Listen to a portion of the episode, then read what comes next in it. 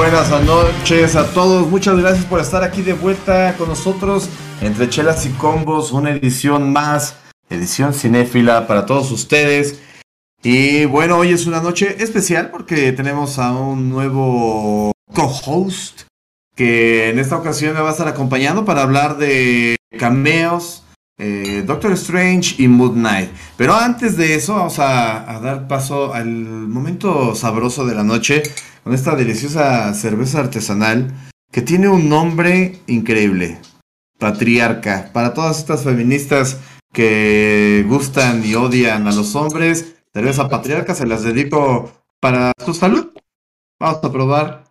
Huele bien y si es antifeminazis huele mejor. Así que, miren, sabrosa, sabrosa. Así que me voy a ver como esos mamadores catadores de TikTok, ¿no? Tiene buen cuerpo. yo, pues, pues, si no, ni que fuera pinche Adriana Chechik para que tuviera buen cuerpo. Pero bueno, aquí está, lo vamos a ir degustando en esta noche. Y antes de darle el primer sorbo, vamos a presentar al co-host que les contaba, mi buen amigo Eric, que está aquí con nosotros esta noche. Eric, buenas noches. Buenas noches, mi buen. ¿Cómo has estado? ¿Cómo están todos? Salucita, salucita. Ah, gracias. Ah, está buena, está fuerte como el patriarcado. Recuerden, cerveza patriarca, no me pagan nada, pero el nombre es una mamada. Así que ahí se sí. patriarca.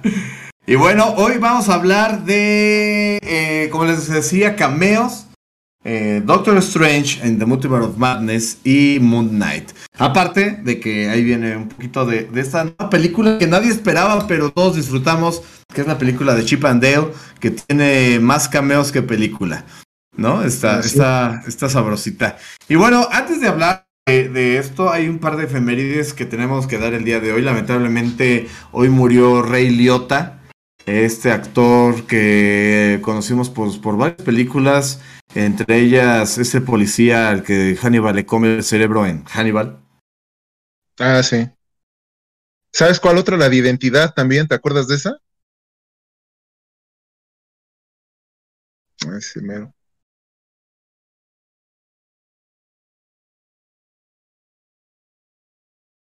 Filmaba. No, ¿por qué? Ah, ¿ya estoy?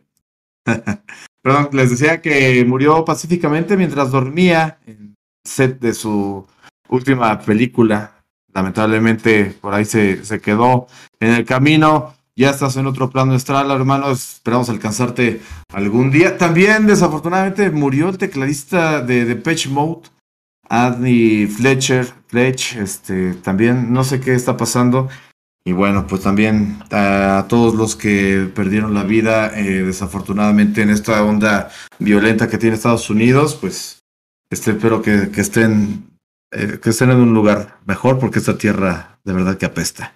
Pero hoy estamos aquí para divertirnos y vamos a hablar de, de los cameos. Antes de, de, hablar de los cameos, vamos a definir qué, qué es un cameo, por qué se llaman así. Y bueno, un cameo es un término que nació en el siglo XIX porque eh, los reyes de Inglaterra en ese entonces, la reina en específico, le empezó a dar mucho impulso al arte.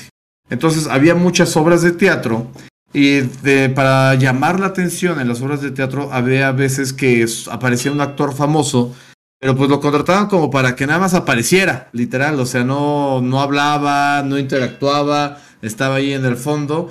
Y esos fueron los primeros cameos. La palabra cameo viene de la, ¿cómo se llama? De, de estas figuritas de piedra que utilizan como dijes. Esas, eh, esas de precisamente como la estancia o como más bien la, figura está solo ahí en piedra. Eh, empezaron a acuñar este término y bueno, después ya se hizo mucho más famosa. Los, los cameos se han puesto muy, muy de moda. Digo, para muestra lo de Chip and Dale.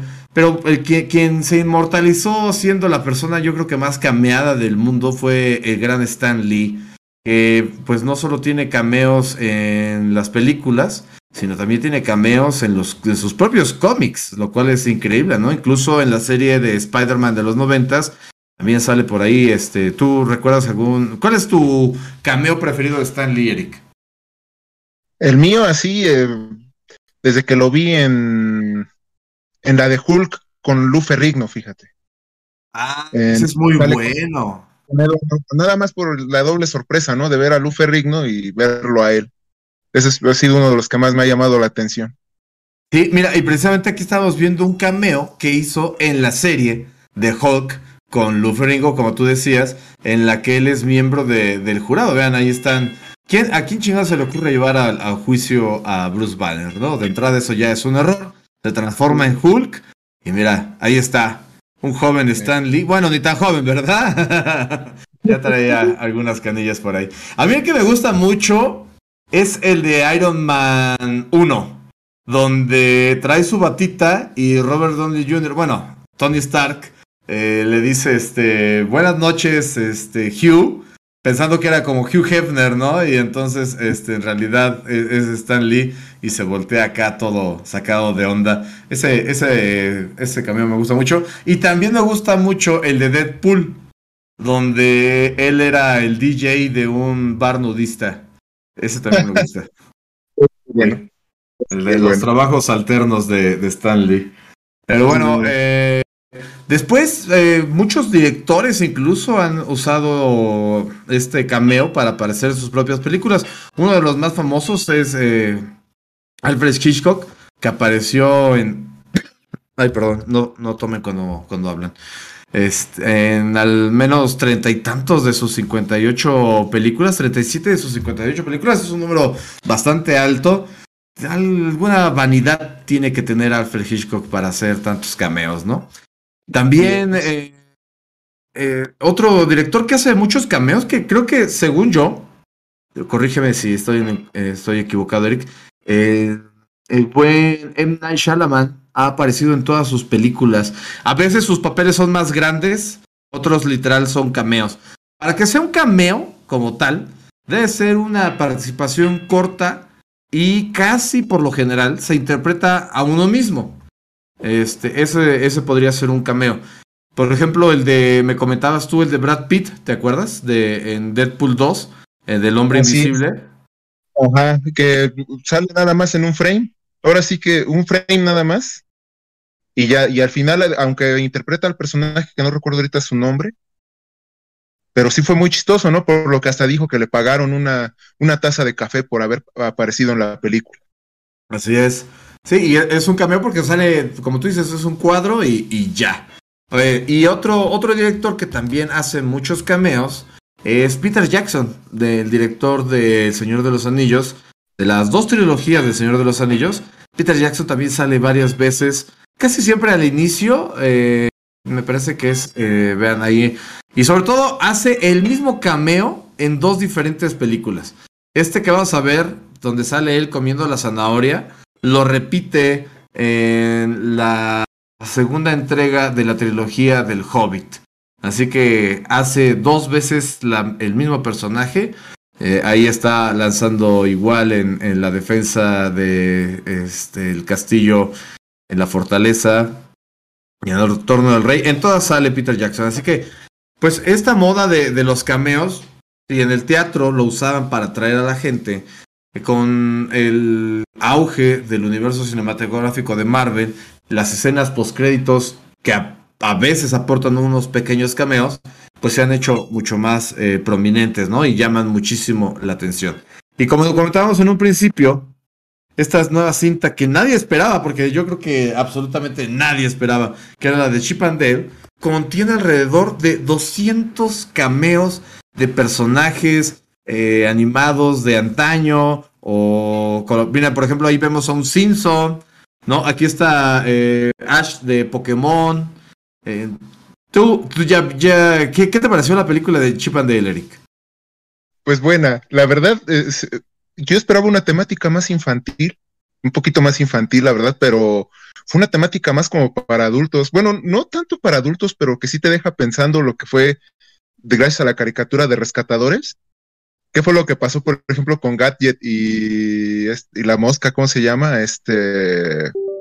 Se fue su nombre que al final se juntó con Gadget, que es la ratona, que uno era uno niño, se va a quedar con Chip o se va a quedar con Dale, y se termina quedando con la mosca.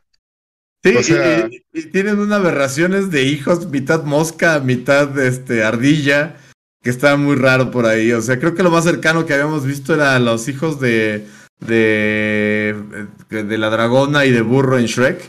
Pero Mosca y, Ardilla es todavía más enfermo. Pero bueno, esa de, de, Lumière también está bastante chistoso. Ahora fíjate que eh, el de Sonic, que aparte eh, el cameo de Sonic eh, es bastante largo porque aparece varias veces a, lo largo de la cinta.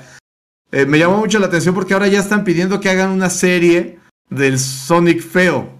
Cuando en su momento el internet explotó y, dijeron que no iban a ver nadie la película de Sonic por ese pinche Sonic feo, con sus dientes de humano. Y aquí me da mucha risa que a cada ratito le enfocaban los dientes y se reían así de sus malitos, de sus dientes feos. Y ahora quieren hacerle una serie. O sea, cómo cambia la, perspectiva de la humanidad, ¿no? O de, la modernidad que ahora quieren darle su propia serie a, este. Mira, ahí está la, la estrella de Chun-Li en el Paseo de la Fama eh, o sea, ya, es que ya debería de haber eh, Fast and Furious Babies, ya debería de haber eh, este, estrellas para personajes. Digo, por ejemplo, pues Ryu. Para más por ejemplo, ¿no? Sería bueno. Sería un personaje que más ha llamado la atención. Le han hecho, lamentablemente lleva una película en Hollywood mal hecha, pero pues, es un personaje que ha marcado generaciones, ¿no? O sea, hasta tú le preguntas a un anciano y conocen a Mario Bros, ¿no? Bueno, conocen a Mario como tal. Sí, sí, sí, o sea, eh, son eh, íconos ya de, la popularidad, que como tú dices, a lo mejor ni siquiera ah, nuestros abuelos o, personas mayores han jugado el videojuego, pero saben de qué estamos hablando porque trasciende el, propio género, ¿no?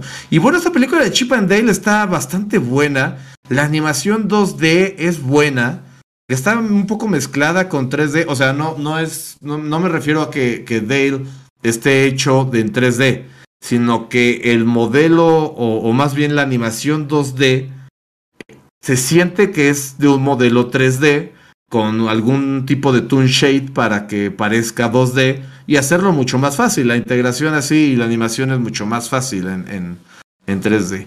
Y, la verdad es de que no paran ni paran los cameos, casi casi cada toma que hay, eh, los mopeds, ese moped me dio mucha risa este, parodiando, no solo haciendo cameos, parodiando, por ejemplo, ahí la escena de, de La Dama y el Vagabundo. Está, está interesante la película porque es un, eh, y en algún momento lo vamos a hacer aquí entre Chelas y Combos, un programa de la era de la nostalgia, ¿no? O sea, esta película nos tiene mucho eso, ¿no? Mucha nostalgia. Ellos tienen mucha nostalgia de cuando eh, estaban ahí en su programa del patrulla, este, ¿cómo se llama?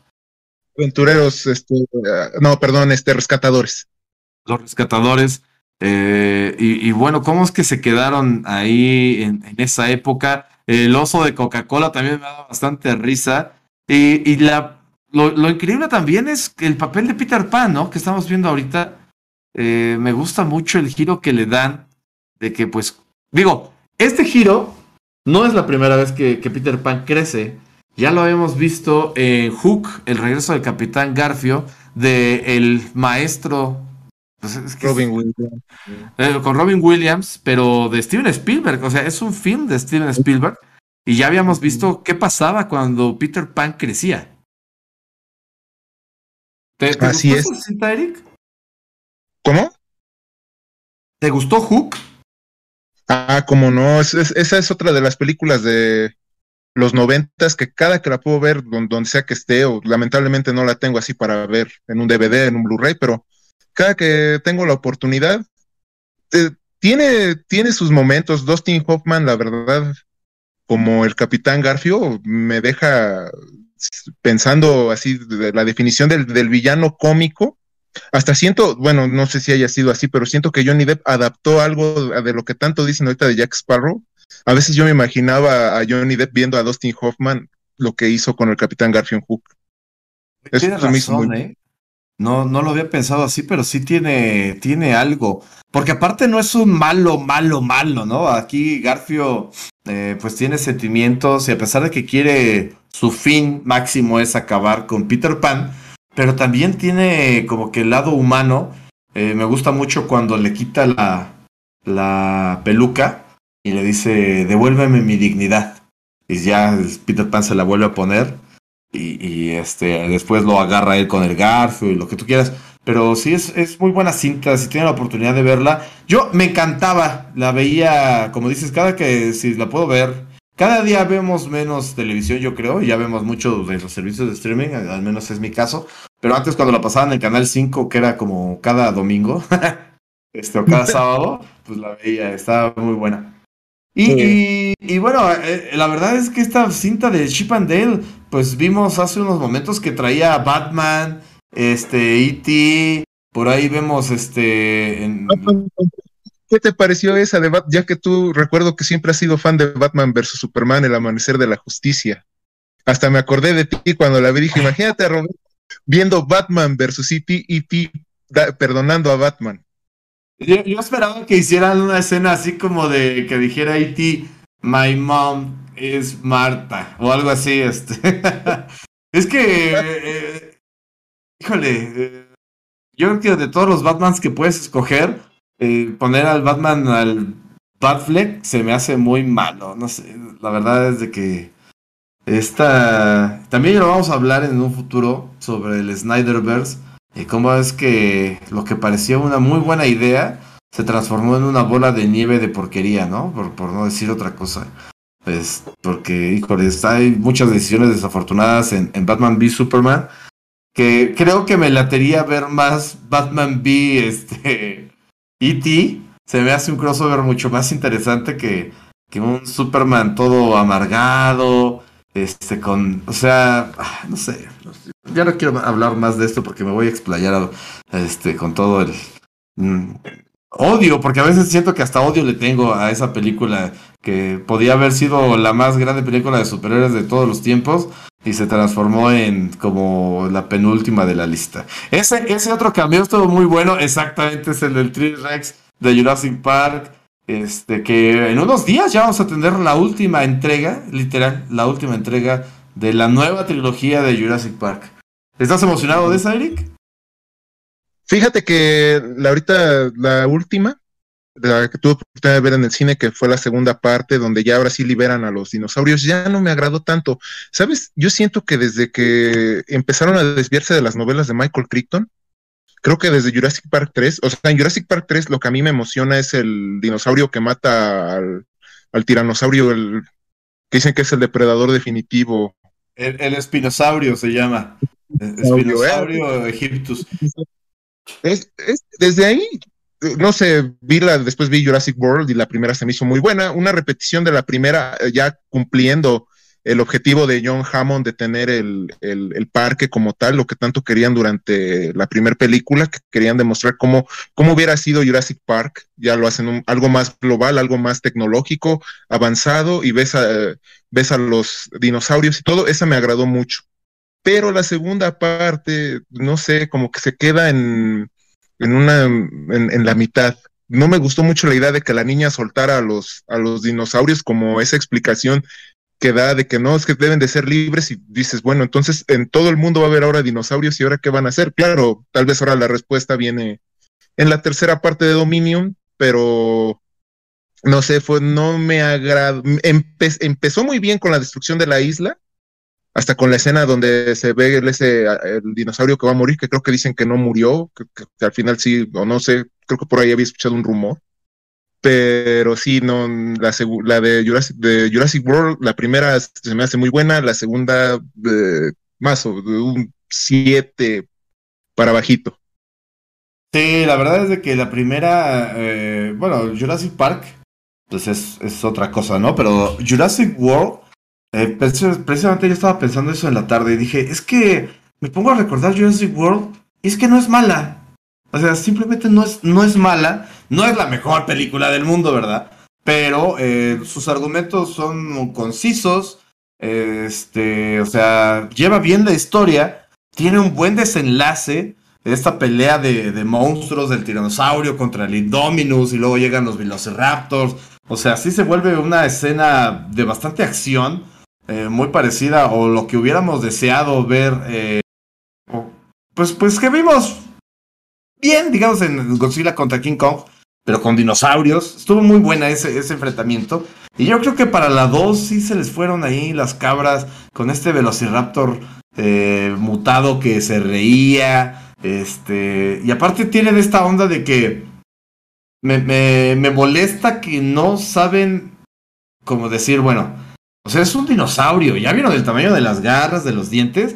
Si agarra a alguien, va a haber sangre. Entonces, o hacemos que nunca agarre a nadie y no se vea, o hacemos todo lo contrario y que cuando se vea, se vea la brutalidad que habría entre un dinosaurio y una persona, que no puedes competir en fuerza contra un animal de ese tipo. Y no, o sea, le agarra el brazo y en ningún momento se ve sangre.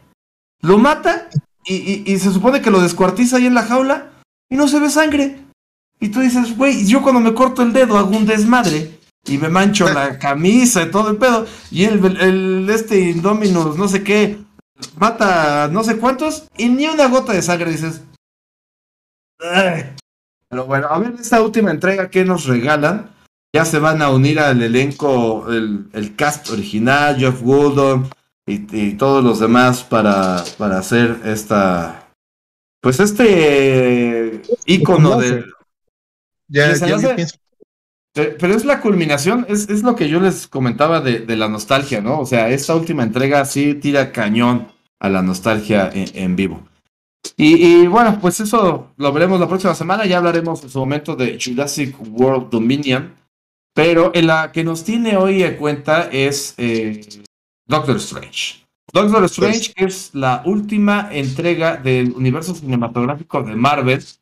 Que en esta fase 4, ya fase 4, ¿eh? Pues ha sido mucho de series, ¿no, Eric? Sí, es que tenían que, extender la historia, ¿no? Se dieron cuenta y sobre todo este Kevin Feige se dio cuenta de la mina de oro que ya había él creado a lo largo de 12 años y dijo, pues tengo que extenderlo, ¿no? ¿Y cómo ganar el streaming? Como tú estás diciendo, ahora todos tenemos streaming, ya nadie ve la televisión. Dijo, tengo que hacer algo contra Netflix, ¿no? Y lo primero, Disney Plus. ¿Y qué, qué, cuáles eran sus dos grandes cartas? Star Wars y el universo Marvel. La verdad, fíjate, yo vi, tiene muy poquito que acabo de terminar de ver WandaVision. La verdad, yo no soy de verlas este, cuando están en la moda, a excepción ahorita de la de Moon Knight.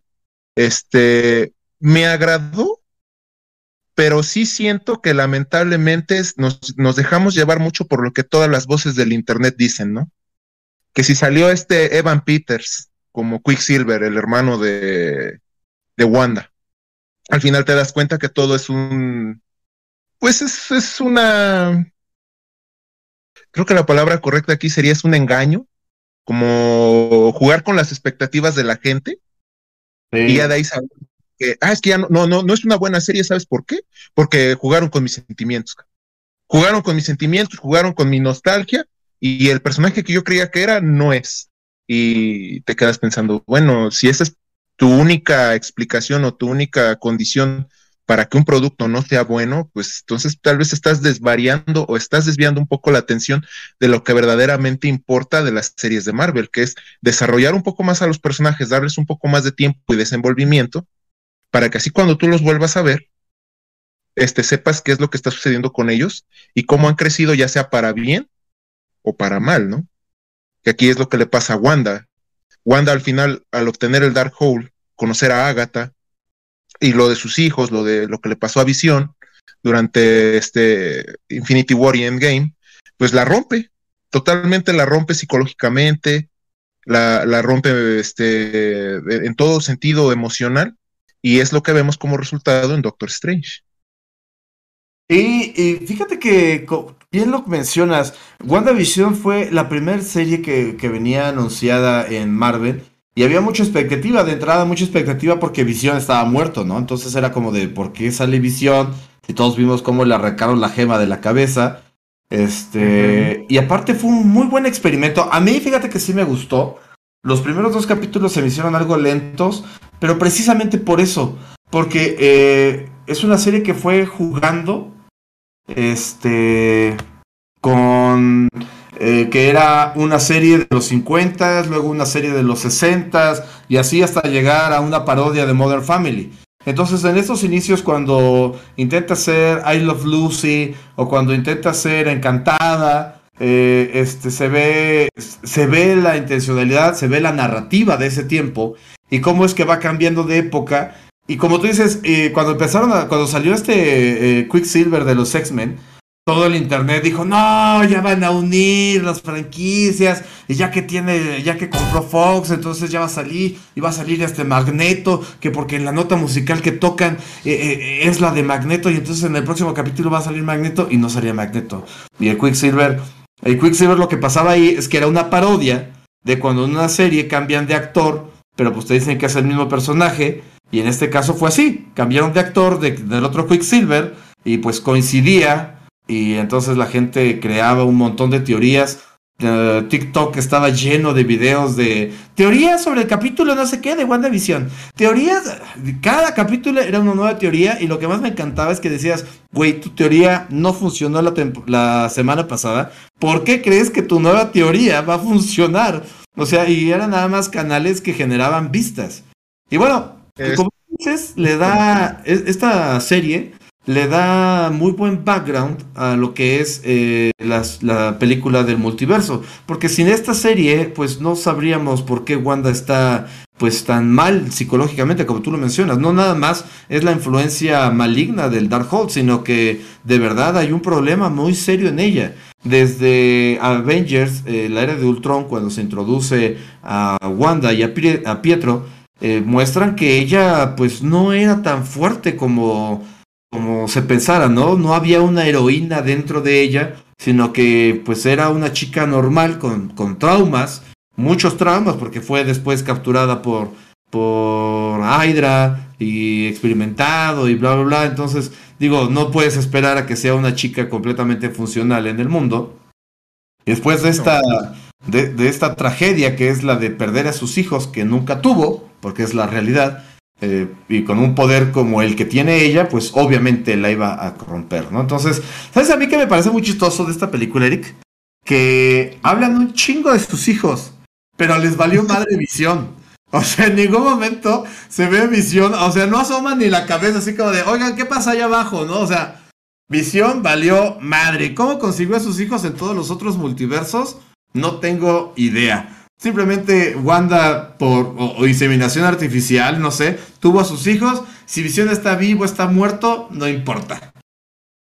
Sí, es el recurso narrativo, ¿no? Lamentablemente, bueno, yo sí soy fan de Marvel, tal vez no a un grado muy, muy gran, muy fuerte, pero ese es el recurso narrativo que se queda un poquito incompleto, ¿no? Que es lo que también ya ahorita que se estrenó Doctor Strange, aparte de que las, las, personas empezaron a quejar de que no hubo lo mismo que en Spider-Man este, este, con los tres hombres araña, este, no hubo la misma, y también lo mismo, ¿no? No, va a salir Deadpool, va a salir este, va a salir Wolverine, va a salir fulanito de tal, ¿no? Y este, yo lo que veo de la película es que les falta eso, ¿no? La definición total del concepto de, del trauma o de la inestabilidad de Wanda este, eh, los hijos era un, muy buen plot dentro de la serie de WandaVision y aquí lo hacen, por eso cuando encuentra su otra versión y se da cuenta de su horror Wanda, este, como que ahí queda, ¿no? Queda, para mí sí queda como que inconcluso o no queda totalmente cerrado el arco de Wanda en ese sentido. No, no, no le, no le dan la solución concreta y lo de sus hijos, como tú estás haciendo la observación, se queda como una mera, este, es como un mero recurso narrativo que no tiene un trasfondo tal vez completo, pero sirve para todo el desarrollo de la película, ¿no? Sí, fíjate que eh, yo creo que, o sea, yo eh, la vi tres veces. fui al estreno, fui al otro día y después fui con, con Frida, que creo que nos está viendo. Saludos, mi amor. Este, y las primeras dos veces me quedé dormido. Increíblemente, no, no, no vi el final. No vi el final, entonces imagínate, el primer día dije, pues ya valió madre, no vi el final. Eventualmente la iré a volver a ver con, con, Frida. Al otro día un amigo me dice, oye, vamos a verla. Yo dije, bueno, ya puedo ver el final. Y madres, me volví a quedar dormido. Entonces para mí sí había como que un hueco. Y a pesar de que la vi tres veces, fíjate que no soy tan fan. O sea, no sé qué, qué calificación le pondría. Porque a pesar de que, como tú bien me, platicabas, es un intento como de película de terror tipo Sam Raimi, porque se ve muy de Sam Raimi, o sea, y eso no, es malo, no quiero decir que sea para nada malo, se ve, e incluso el maquillaje del, del zombie Strange se ve muy de Evil Dead, o sea, se ve el, el, toque, la, la, mano de Sam Raimi a lo largo de la película, y eso está muy padre. Ojalá se hubiera visto eso en Spider-Man 3, pero bueno. Y es que eh, en WandaVision hay mucha evolución o desevolución, si así lo quieres ver, de una heroína que se termina convirtiendo en villana en WandaVision. Pero siento que no hay ese crecimiento en Strange. O sea, aquí el, el, camino que sigue Strange en esta película es que al principio se encuentra con su amor y ella le pregunta, ¿eres feliz? Y él dice, sí. Y a lo largo de la película le van diciendo, no sé, como de, eh, he visto, ¿qué le dicen? Eh, he visto muchas veces cómo mientes y yo sé que, que no eres feliz. Y al, al, final él se pregunta, este, Wong, ¿eres feliz? Y el Wong le dice, pues la verdad, pues nunca me lo he preguntado, ¿no? Y él también se queda así como de, pues creo que no soy feliz. Y, y no queda en nada. O sea, una pregunta que debería de tener respuesta, que a lo mejor él dijera, pues sabes qué, voy a buscar mi felicidad, ¿no? O sea, como lo hizo Steve Rogers en, en Avengers, que dice él, yo voy a dejar el escudo para buscar mi felicidad, eh, pues simplemente Steven Strange dice, pues el chile no sé si sea feliz o no sea feliz, pero yo voy a seguir siguiendo a Doctor Strange y voy a ser un superhéroe. Y ya. O sea, no, no pasó nada. Para él como, como persona, porque es que ese es el chiste de las películas, que haya una evolución del personaje, el camino del héroe que está tan marcado eh, eh, en los escritos y, que es lo que deberíamos de, de ver. Pero eh, lo que ha pasado en muchas películas de Marvel en específico es que no pasa eso, no hay un cambio. El personaje va de un punto A a un punto B sin cambiar. Y entonces como espectador dices, pues entonces, ¿qué pasó? ¿Cómo es que esta, es, este evento del multiverso no lo afecta? ¿No?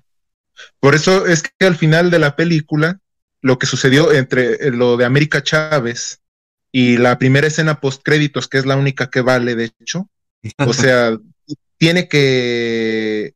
Ahí es donde Strange ahora sí va a demostrar si es el hechicero supremo. Al final no es uno de los personajes más poderosos de Marvel Comics, porque hay varios que le dan la vuelta, pero por lo menos él como guardián de las realidades de, del universo Marvel tiene que demostrar en la tercera parte, y no sé si vaya a haber otra película de Vengadores o, o tenga que él aparecer en alguna otra película más adelante, este, que él va a ser como que el pivote para que las cosas vuelvan a, a quedar, entre comillas, correctas, que al final, ¿qué va a ser para mí? ¿Qué va a ser, entre comillas, correcto quedar bien? Que ahora sí todos estén bien integrados, ¿no? Cuatro Fantásticos, los Inhumanos, los Hombres X, los Vengadores y cualquier personaje que se te ocurra que ahora sí ya tienen los derechos de todos, a excepción del Hombre Araña y de todo su universo, que al final lo comparten con Sony, ¿no? Pero ya ahora sí yo siento que al final de la fase 4, al inicio de la fase 5, va, va a haber ya esa conjunción, ¿no? Ya ahora sí va a ser el Marvel que tú leías de niño, que yo leía de niño y que muchos de nosotros veíamos, o hasta en las caricaturas, ¿no? Ahora sí ya no va a haber pretexto como tal. Sí, pero fíjate que, o sea, no sé, siento, siento extraño eh, este multiverso que, que, están planteando porque no sé qué puedan hacer. O sea, decir, mira, ya planteamos que existen los cuatro fantásticos, pero en otro multiverso. Entonces vamos a hacer una película de ese multiverso donde sí existen los cuatro fantásticos y otro donde sí existen los X-Men y de alguna manera se integran a este o Vamos a darle una historia de origen a los cuatro fantásticos en este universo, en la Tierra 616.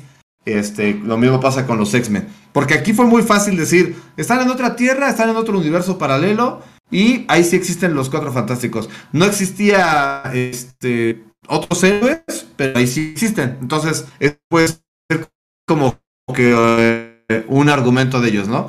O sea, en otras tierras sí existen, en esta no. O sea, allá eran mutantes, aquí pues ni siquiera.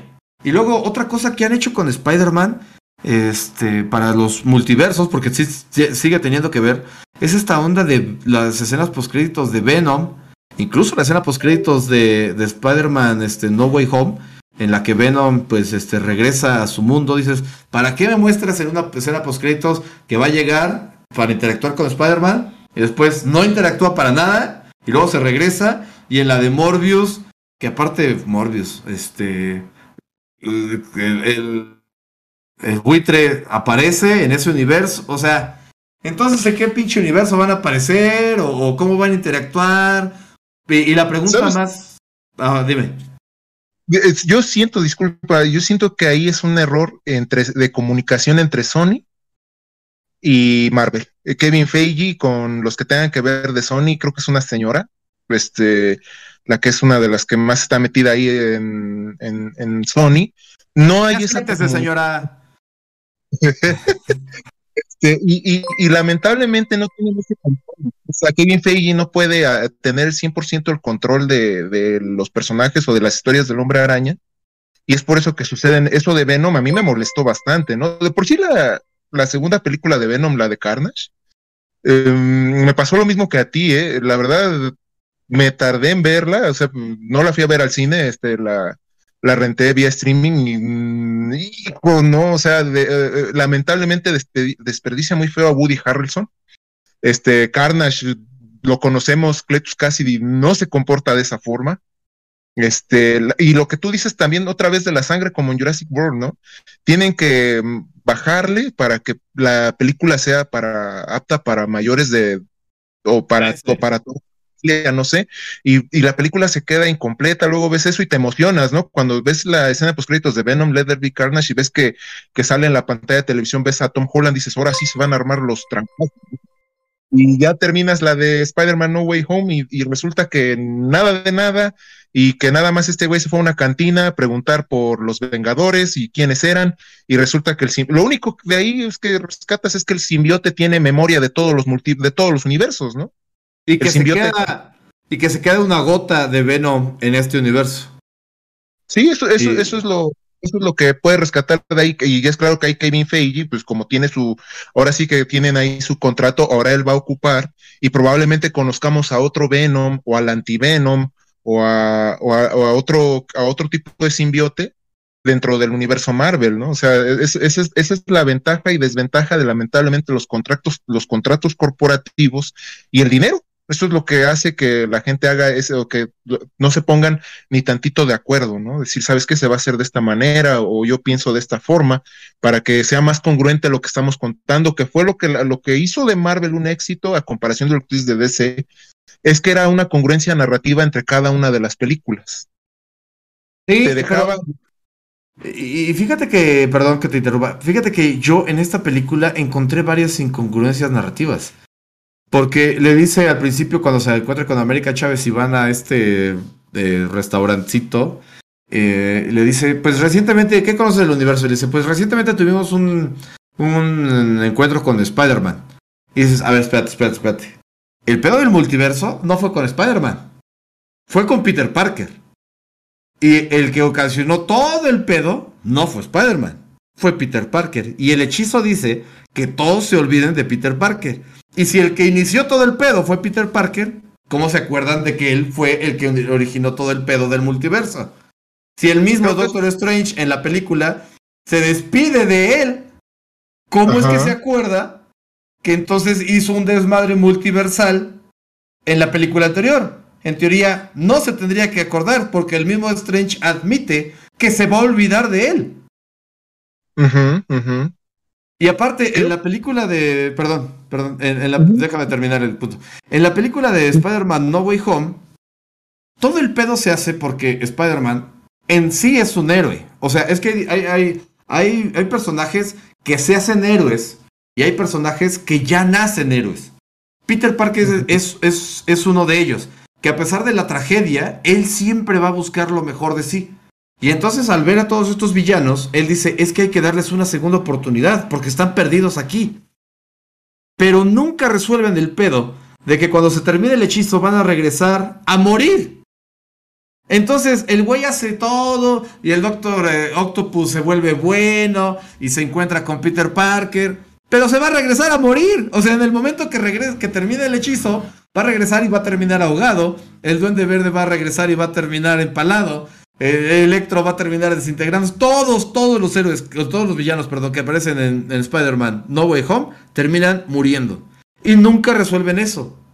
Y nos dan a entender de que tiene un final feliz. Pues no, no tuvo un final feliz porque toda la película se pudo haber resumido en que al principio le dice el Doctor Strange, todos se van a olvidar de ti. Y Peter Parker hubiera dicho, ok, y ahí se acaba la película. Porque hizo exactamente todo lo que hizo Spider-Man en la película, no sirvió de nada, porque al final todo termina siendo como le decía el Doctor Strange, todos se van a tener que olvidar de ti para que el hechizo funcione bien. Ahora, ¿cuál es el tema importante de la película de Spider-Man No Way Home?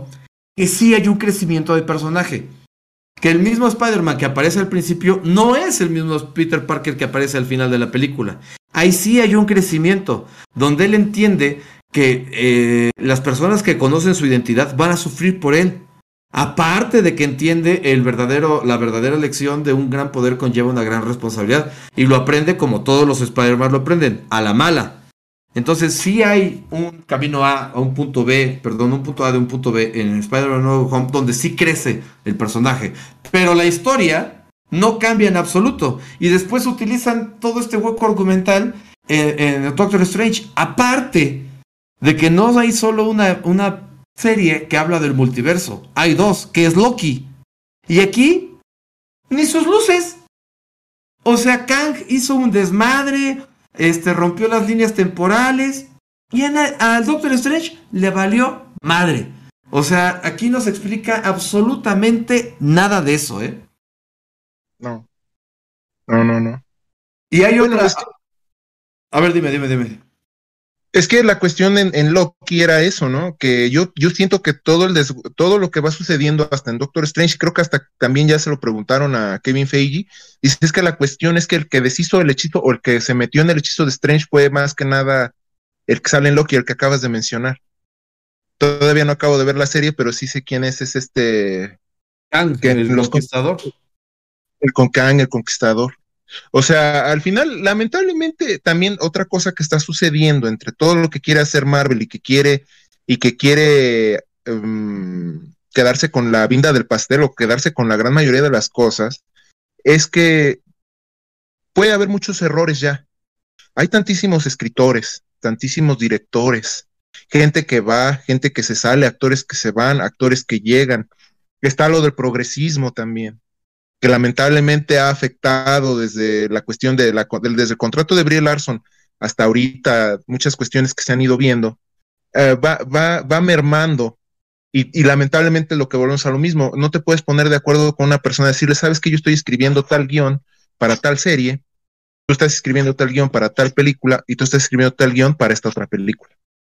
Y es ahí donde se empieza el descargue y por eso ya la gente si te has dado cuenta, el universo Marvel sí ha caído en cierta decadencia, vamos a llamarle así, porque ya no tienen lo que yo te decía hace rato, ¿no? Las primeras fases era una estructura tan bonita, tan, pues sí, bonita, también hecha, también construida, que por eso te emocionabas, ¿no?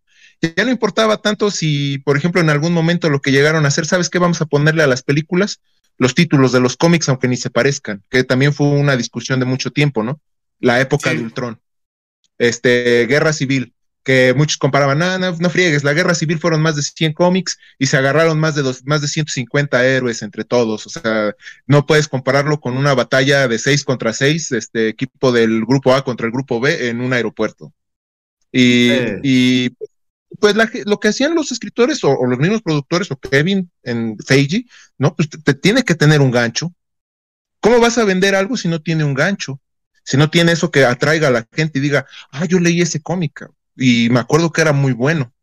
Ahora lo voy a ver en, película, o sea, pero todo eso ha, ido descomponiendo un poco a, Marvel. bueno, a mi, a, mi, a mi gusto ha ido descomponiendo porque te digo, lamentablemente han tenido que salir a explicar las cuestiones que tú te has dado cuenta y que fíjate qué observador eres, porque tú te has dado cuenta de lo que dices de Peter Parker y eso ya lo explicaron, de que fue Kang el que el que deshizo el hechizo de Strange, aunque digo, no he visto los últimos dos capítulos de Loki, pero no creo que haya una explicación donde digan que él se metió en el hechizo de Strange. no, no, no, no, no hay, no hay nada de explicación. Al final, eh, lo que hace Loki es, este, ¿cómo se llama? Eh, alterar la sagrada línea temporal y mm, eh, mediante una negociación ahí con Kang es que se ramifica todo el universo, se crea el multiverso, que es lo que Kang finalmente quería pero no, en ningún momento se afirma nada de que Kang haya tenido. Y de hecho en las películas no hay intervención de Kang, ni se menciona, ni nada. O sea, eh, eh, y es que yo es lo que veo, que mientras que la eh, etapa 1, etapa 2, etapa 3 de los Avengers como tal, o del universo cinematográfico de Marvel, porque pues evidentemente a lo mejor ya no van a ser solo los Vengadores, sí tenían como que, o sea, la 1, aparte de ahí fue, hay, hay otro pedo argumental bien cabrón. Eh, al final de la 1, de la Avengers 1, es Loki con el ejército de los Chitari, ¿no? con los Chitauri, ajá. ¿Quién le dio ese ejército? Thanos. ¿Quién le dio la gema de la mente? Thanos. ¿Y cómo es que al final de, bueno, al principio de Thor, este, más bien de, al final de, Thor Ragnarok y al principio de este, los Avengers eh, Infinity War, parece que no se conocen. O sea, le dice, e, es usted, e incluso cuando toma las gemas, eh, uno de los lacayos de, Thanos le dice, eh, tiene dos gemas del infinito, es el ser más poderoso del universo. Y yo de, ah, Loki ya había hecho eso, tenía dos gemas, la de la mente y la del espacio. O sea, pero nadie se acordaba de eso, ni tampoco Thanos se había acordado de que le había regalado un ejército, ni que le había dado la pinche gema de la mente. O sea, ¿para qué madres buscaba la puta gema de la mente si él ya la tenía? O sea, ¿qué pedo? Como tú dices, es que ese es un pedo, que tienes a muchos directores con muchos escritores haciendo muchas historias y después tienes que como que decir, ah, pues eso no pasó, entonces vamos a olvidarlo y ponerlo acá. O sea, luego, aquí el, el gran hueco argumental que yo encuentro, y gracias a todos los que están comentando en el chat, de verdad, muchas gracias. Eh, si tienen, eh, si concuerdan conmigo, díganmelo. Y si no, también escríbanme ahí. Noobster, eres un idiota. Se los acepto con mucha razón. Y es que eh, al principio de, de, Doctor Strange, el otro doctor le dice: Lo que yo me pregunto es: ¿esto era lo mejor? Y el, el Doctor Strange le dice: Sí, era la única opción. Porque él dice que él vio 400 millones, o no me acuerdo qué número exagerado, de opciones. Lo que vio fueron líneas temporales donde evidentemente en muchas de ellas, según él, Thanos ganaba. Y esta era la única donde ellos sobrevivían. 30 minutos después, vio que no era la única forma que el libro Vishanti le ganaba a Thanos en muchas realidades, no sé en cuántas, a lo mejor en más de una o en más de diez mil. Y entonces no era la, la, o sea, a lo mejor había forma de que Tony Stark quedara vivo, de que no hubiera ni blip, ni bloop, ni bla, bla, bla. O sea, entonces, ¿de qué sirvió que hiciera esa madre con la gema del tiempo si en realidad no vio nada? O sea, solo vio una opción de muchas que había para ganarle a Thanos. O sea, su mismo argumento se contradice en dos películas después. Pero, bueno. ¿A ustedes qué les pareció? A todos los que nos están visitando en el chat, a los que nos eh, escuchan por Spotify, después del día de la emisión de este evento, ¿qué les parece eh, Doctor Strange and the Multiverse of Madness? ¿Les gustó? ¿No les gustó? ¿Qué es lo que más les gustó? ¿Qué es lo que menos les gustó de esta película? A mí, ¿sabes qué? Otra cosa no me gusta mucho, este, aquí nos corrige eh, mi amigo Oscar, 14 millones 605 opciones vio Doctor Strange y solo en una le ganaban, o sea que hay 14 millones 604 universos donde Thanos mata a la mitad de la población y nadie hace nada al respecto. Muy bien por Doctor Strange. bueno, hizo, hizo su mejor esfuerzo, te digo, lamentablemente es eso, ¿no? O sea que que los personajes están, pues están cambiando, pero al mismo tiempo se están quedando, pues estancados en que los mismos productores no quieren que haya tanta, ¿cómo se podría decir? Que haya confusión y que haya un, un globo de información tan grande que luego la gente se confunda, ¿no? que digan, ahora qué película voy a ver. Este, ahora creo que la que sigue es Black Panther 2, ¿no? Creo entender que creo que es esta y luego sigue la de la siguiente de Ant-Man, ¿no? La de Quantum, Quantum Mania, ¿no? Pero, por ejemplo, Black Panther 2, eh, haciendo un pequeño énfasis rápido, ¿no? Mucha gente se va a quedar, ¿qué va a pasar con Chadwick Boseman, que lamentablemente ya, ya no está con nosotros? Y este, van a poner un nuevo Black Panther, este, van a hacer que esta Letitia Bright sea la, ahora sea este Iron Heart, este, y ya empiezan, empiezan a armar su, su, su globito, ¿no? Y lo empiezan a hacer crecer, crecer, crecer, crecer. que cuando llega el día de la película van al estreno y es por eso donde más la gente se decepciona, ¿no? Terminan con el, no manches, yo pensaba que iba a pasar esto, que iba a salir fulano, que iban a hablar con el espíritu de, del primer Black Panther y que como Simba y, y más bien, sí, como Simba como Mufasa, ¿no? Y le iba a decir, no, ahora yo ya tampoco estoy, pero ahora te cedo el manto a ti y, te lo voy a dar para que tú seas el nuevo Black Panther. Y, lamentablemente, pues, pues yo no veo cómo van a salir de eso, ¿no? Ese, fíjate que esa es una oportunidad que ahora tienen con DC. DC tiene toda la oportunidad con sus famosas crisis de arreglar todo el universo cinematográfico y dejarlo ya ahora sí en una sola, este, en una sola línea aunque van a, aunque van a utilizar también el multiverso como pretexto, pero lo pueden, lo pueden arreglar. O sea, yo no, yo no soy, yo sí soy fan de Zack Snyder, a mí sí me gustan sus películas.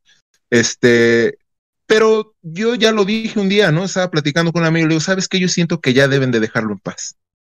Ya deben de dejar en paz eso que sí, ay, no, es que restauren esto, o, o hagan esto, o hagan la película de Batman con Ben Affleck, o hagan esto. O sea, ya, ya mejor dejen que la, vida siga su curso, dejen que las cosas vayan bien para que podamos gozar ya de dos buenos universos, ¿no? O sea, volviendo a lo de Doctor Strange, por ejemplo, esto es lo que ahora yo siento que puede suceder con, con vuelvo a lo mismo, y espero no spoilear a nadie y que nadie se enoje, con la escena post créditos donde sale la mamacita de, de Charlize Theron eh, interpretando a Clea. Y ahora sí le explica a Steven, a Steven Strange, lo de las incursiones. Sí, yo siento que termina, Bueno, que ahí es ahora sí donde ya pueden desarrollar. ¿Y quién es el personaje que Clea está diciendo, no? Ahora, ¿a quién le teme Clea? qué es lo que ella ve? ¿Qué es lo que ella está observando? Yo digo que ha de ser Kang, ha de ser al que está viendo esa Kang, el conquistador. Y, él, es, él va a ser ahora el villano principal en toda esta cuestión. Pero eh, te digo, eh. tienen, tienen la posibilidad de arreglar todo. Tienen, tienen esa posibilidad y esperemos que lo hagan bien y que todo esto quede como malos, eh, malas decisiones argumentales y olvidos, eh, olvidos que te suceden, ¿no? Como ser humano.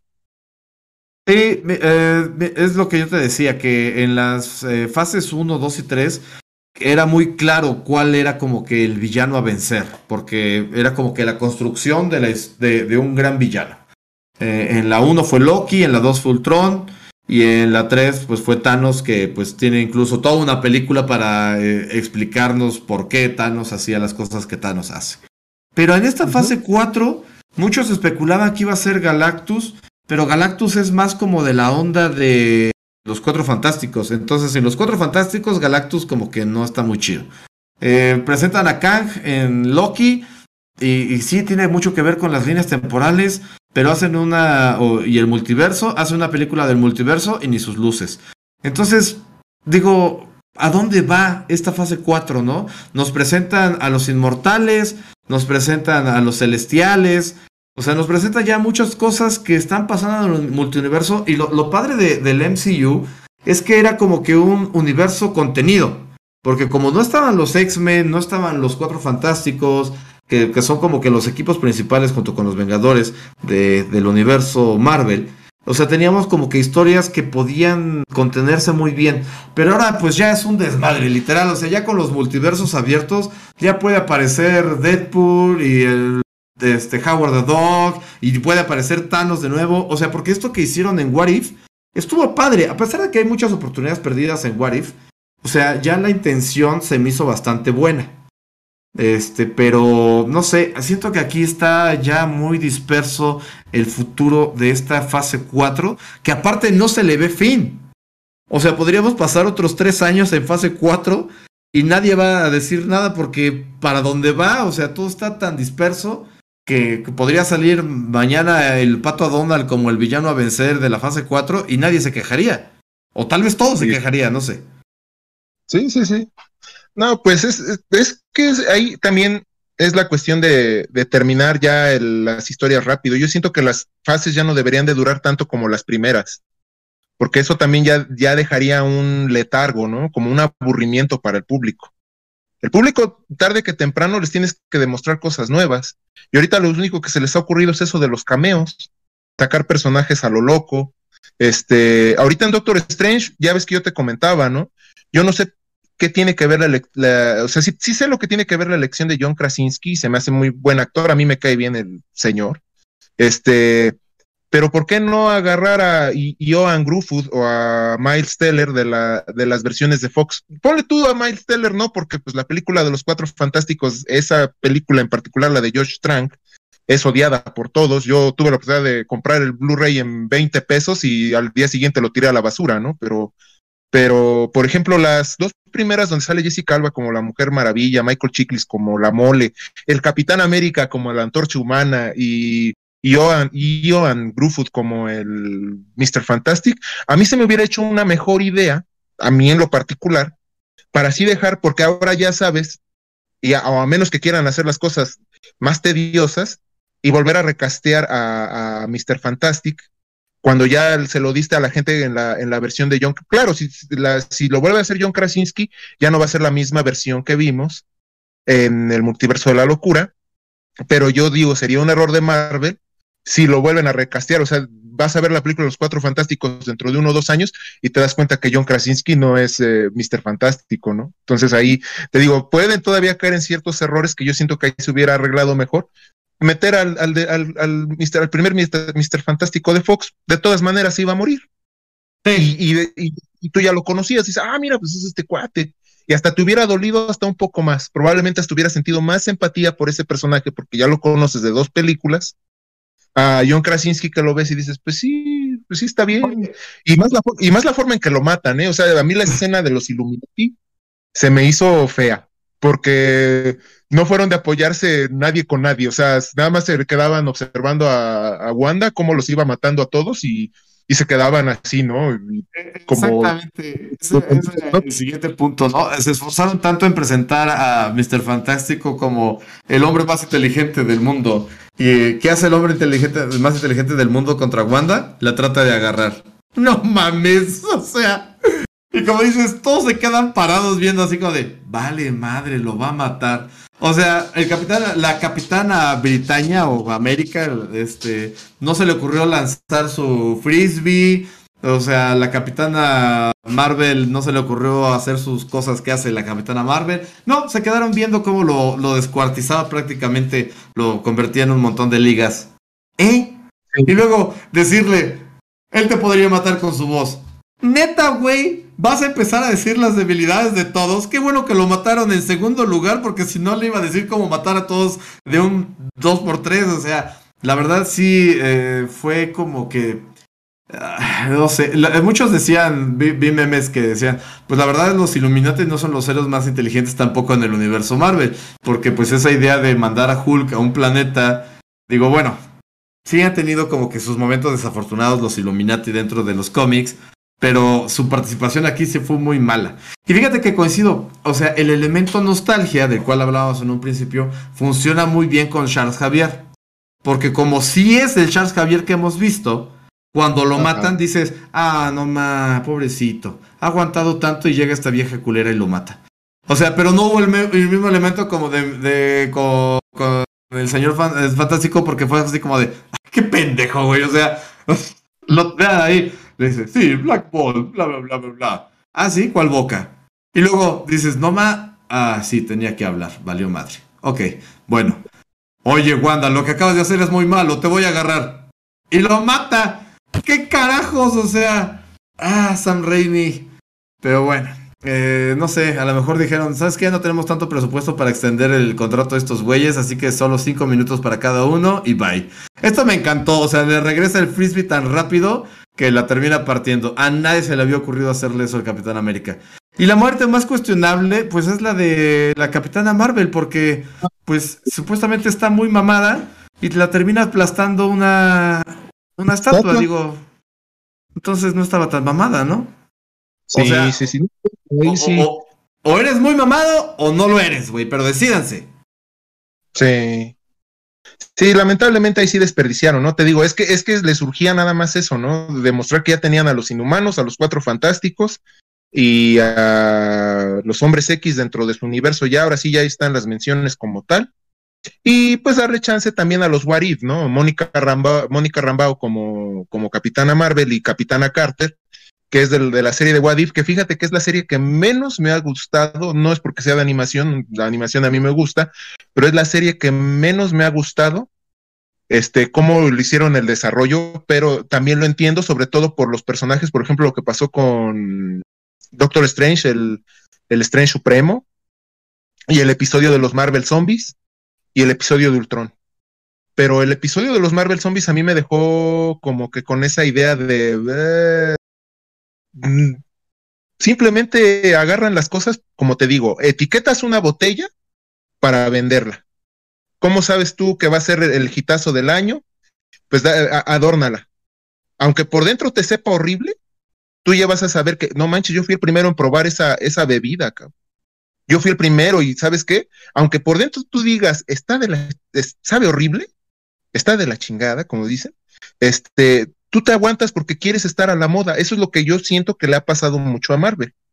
A mí la serie de What If no, no es así de mis, no es de mis favoritas, como que me quedo así con las otras, con más con WandaVision, hasta con Hawkeye, me quedo más hasta con Hawkeye, hasta cierto grado, pero con What If me quedo de, ah, pues sí, está para pasar el rato. Tú leíste Marvel Zombies.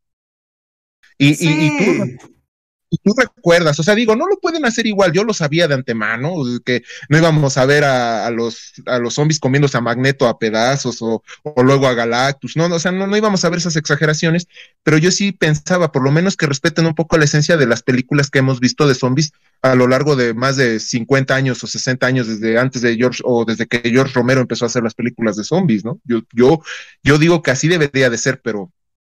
pero fíjate que que, bien lo mencionabas y aquí eh, Tundra nos da una muy buena opción. Ojalá lo escuchen o nos escuchen allá en Marvel. Una película de Marvel Zombies dirigida por Sam Raimi. O sea, ¿qué más le puedes pedir a la vida, no? Pues, pero sí, fíjate que es que hay muchas oportunidades desperdiciadas. Eh, lo comentábamos en el capítulo eh, cinéfilo de lo bueno, lo malo y lo feo del universo Marvel. Y es que hay muchas consecuencias que no aparecen. O sea, está muy enfocado este el problema de, los del universo Marvel, de los superhéroes, a los personajes. Y, a mí me gustaría que hicieran, no sé si recuerdas que en cuando sucedió el evento de, Civil War, aparecieron unos cómics que se llamaban Frontline. Y, eran como que los puntos de vista del de, ah, conflicto desde ciertos personajes. Wolverine, Cable, eh, ajá. Pero había un frontline de las personas. Y era como que, o sea, y esta idea no es nueva, o sea, esta idea la tomaron de otro gran cómic de Marvel, es eh, bellamente ilustrado como solo él lo sabe hacer por Alex Rose, que era eh, Marvels, que era también cómo es que aparecen las primeras maravillas, como así les denominan en el cómic, vistas desde el ojo de un reportero. Y me gustaría a mí que hicieran algo así con el blip. Porque estamos aquí de repente y se acaba la humanidad o la mitad de la humanidad, pero tú tienes que seguir, ¿no? O sea, a pesar de que tengas un duelo muy largo, la vida sigue, pero la economía se colapsaría, eh, habría un montón de problemas sociales y los tocan muy por debajito en la serie de eh, Falcon and the Winter Soldier, con los migrantes rumanos o no me acuerdo de qué país eran este, la migración. Imagínate, Estados Unidos tendría la mitad de su población reducida, México también, entonces a lo mejor aceptarían un chingo de mexicanos eh, en Estados Unidos. Y después, cinco años después, regresa toda la población y ahora sáquese de nuevo para su pinche país tercermundista. Pero pues ellos ya se habían ganado su, su lugar allá, ¿no? Entonces habría un montón de problemas sociales. Y deja de eso, si lo ves macro, es eso, ¿no? O sea, y es lo que yo siempre les digo. Tienes de un día para otro el doble de recursos y la mitad de demanda. Un problema económico cabroncísimo. Y de un día para otro también tienes el doble de, demanda para la mitad de los productos consumibles. Igual se vuelve un problema cabroncísimo, ¿no? O sea, y no lo vemos. Ahora imagínatelo así. Una serie, escúchenme, y si veo Marvel que lo haces, te voy a demandar porque estoy dando la idea. Eh, una serie donde se vea la escala pequeña.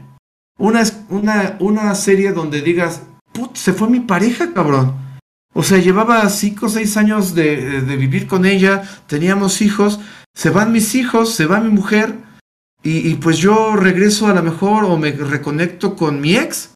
Cinco años después, reaparece tu familia y tú ya te la estabas pasando bomba, ya habías tenido un hijo con tu ex, ya tenías otro perro.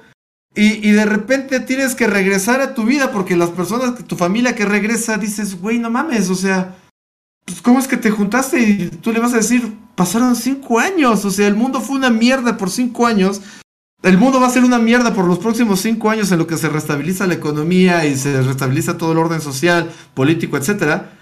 Y yo tuve que seguir con mi vida y nunca pensé que ustedes fueran a regresar. Los Avengers no dijeron, aguas, hey, vamos a regresar a todos en cinco años. O sea, eso no pasó. A lo mejor darle como que un enfoque más terrenal a estos problemas multiversales que vemos al Doctor Strange que entra a multiversos y sale de ellos. Y el otro día va a caminar por las calles de New York para comprarse un café en Starbucks. O sea, dices, güey, no te influye en nada, no te desconcentra, no te saca un poquito de tu mente decir, acabo de desmadrar un universo entero. Este, no, Wanda, que era uno de los héroes que, más apoyó a luchar contra Thanos, pues se perdió en su angustia. Ah, ¿Qué diablos? Voy a pedir un este Mocha Venti en Starbucks, o sea, no sé. ¿Tú cómo ves esto? Pues es que no se puede, ¿no? O sea, es sería muy bueno ahondar en eso. Fíjate, tienes muy buenas ideas. Es que sería muy bueno ver todas las perspectivas y, lo, y completamente todas las consecuencias de los actos de los héroes. Pero ¿sabes qué pasaría? Yo siento que lo que ha hecho a Marvel, lo que es, lo, lo tachan de infantil, pero yo más bien lo tacho de, este, o, lo, más bien yo lo justifico como, como que es este directo. Eh, no, no, no pierde el tiempo quiere que las historias sean sencillas, que las historias sean lo totalmente digeribles para el público y que y, ya, y, ya, ya, ya, lo vieron con Eternals. Eternals trató de hacer, y con la de esta directora, no he visto su película donde ganó el Oscar lamentablemente, está Chloe Zhao, pero la directora trata de darle su, su, como Sam Raimi a Multiverso de la Locura. Eh, aquí la, directora de los Eternos le trata de dar su, su propia identidad, su, su, característica, su firma, como se podría llamar, y la gente se molesta. La gente no va al cine, la gente no, no la ve como la, la, es la película que creo que menos ha recaudado en todo el, el multi, en todo lo que es el UCM, lamentablemente pero es porque la gente ya la, te digo, ya la tienen bien, bien ahí. O sea, no puedes darle más. sí, la, tiene, la, tiene mal acostumbrada. O sea, como tú dices, o sea, se ha convertido como en el McDonald's de las hamburguesas. Porque, o sea, tú puedes, tú, tú quieres una buena hamburguesa, una buena hamburguesa así con doble carne. Que había unas hamburguesas en Puebla que tenían adentro queso cheddar. O sea, hacían este le ponían adentro queso cheddar y se derretía y estaba riquísima. Jamás vas a ver eso en McDonald's. Y entonces el universo Marvel se ha convertido en eso, el McDonald's de las películas de superhéroes. Y en lugar de darles un efecto interesante o nuevo, que, que a veces lo logran, lo intentan hacer como vamos a hablar de Moon Knight, este, pues fracasa. Y yo creo que Eternals, el chiste es de que eh, al ser tantos personajes, es que sí tenían, eh, eh, ¿cómo se llama? Como ideas muy buenas y otras que me parecieron muy malas. muy buenas, por ejemplo, este, me parece que se llama... no me acuerdo. no, no, no. el negrito que era como que, que aparte me encantó porque la inclusión forzada. Es negro y gay. O sea, dos minorías de, de, relleno. Vámonos, ya, cumplí con, con la este, justicia social. Eh, me encantó la onda de esta de, pues yo tengo que darle tecnología a la humanidad. Pero llegó un momento donde les da la bomba atómica. Y entonces él está en este momento donde dice, perdí la fe en la humanidad. Corte A, tengo una familia y un esposo. Güey, no mames. Su pinche camino de descubrimiento o de renacimiento donde le vuelve a tener fe a la humanidad, encuentra el amor, adopta a un niño. Eso, eso yo lo quiero ver. Porque es lo interesante, cómo es que los personajes o sea, el ser humano es muy empático y por eso es que funcionan mucho las películas, por eso es que nos cuentan historias y nosotros nos las creemos y aprendemos de cómo sobrellevar algunas situaciones a través de las historias. Tú puedes tener una ruptura amorosa y, no va a ser la misma ruptura amorosa que la tuya, que la de Tony Stark, porque Tony Stark era millonario, pero pues puedes aprender algo de él, ¿no? El enfoque, el enfoque de esta persona que pierde la fe en la humanidad, en la fe en lo que hace, la fe en tu trabajo. O sea, ¿cómo es que la recuperas? Y aquí nada más pasan de corte A a corte B y ya la tiene. Entonces, muchas de esas cosas, o el güey que pierde, este, ¿cómo se llama? Que dice, ¿sabes qué? Hasta aquí con la pinche masacre de Tenochtitlán. Y voy a controlar a estos cabrones y me vale madre que la orden haya sido no interactuar con los humanos directamente. Voy a parar esto porque no puede ser. O sea, su desarrollo se corta mucho y tiene tantos personajes muy interesantes, porque la verdad es que a mí me parecieron unos personajes muy interesantes los Eternals, pero que al final no hace nada con ellos. O sea, en lugar de desarrollarlos uno a uno, nos muestra como pequeñas pizcas de cada uno, pero a la vez de, del equipo, pero como que sí hay personajes interesantes, entonces te doy una pizca de esto, pero regreso al equipo y eh, aparte son flashbacks, o sea, se hizo un desmadre. Entiendo que traía, o sea, es que esta de Eternals, si lo hubieran hecho película y a cada personaje le hubieran dedicado un capítulo, hubiera estado de huevos. Entonces, yo creo que ahí sí la cagaron de decir, tenemos siete personajes, güey. Vamos a hacer una película de ellos. No mames, no va a funcionar, cabrón. No estás viendo lo que hizo DC con la Liga de la Justicia. Mejor es una serie y después es una película más grande con temas mucho más importantes de los Eternals, pero darles un desarrollo a cada uno. Y aquí se saltaron todo eso y se fueron a hacer una película donde tienes que desarrollar, pues mínimo a uno bien en dos horas y media y aquí tratando de desarrollar a 7 almadras, o sea, pues no funcionó. La verdad es que se quedó muy corta. Pues sí. Sí, sí, sí. Es que eso es lo que tú dices, ya no, ya no hay tiempo. Ya o, será que la pandemia les afectó tanto en el presupuesto que tienen que hacer las cosas, pues, no al vapor, pero sí, te digo, a marchas forzadas.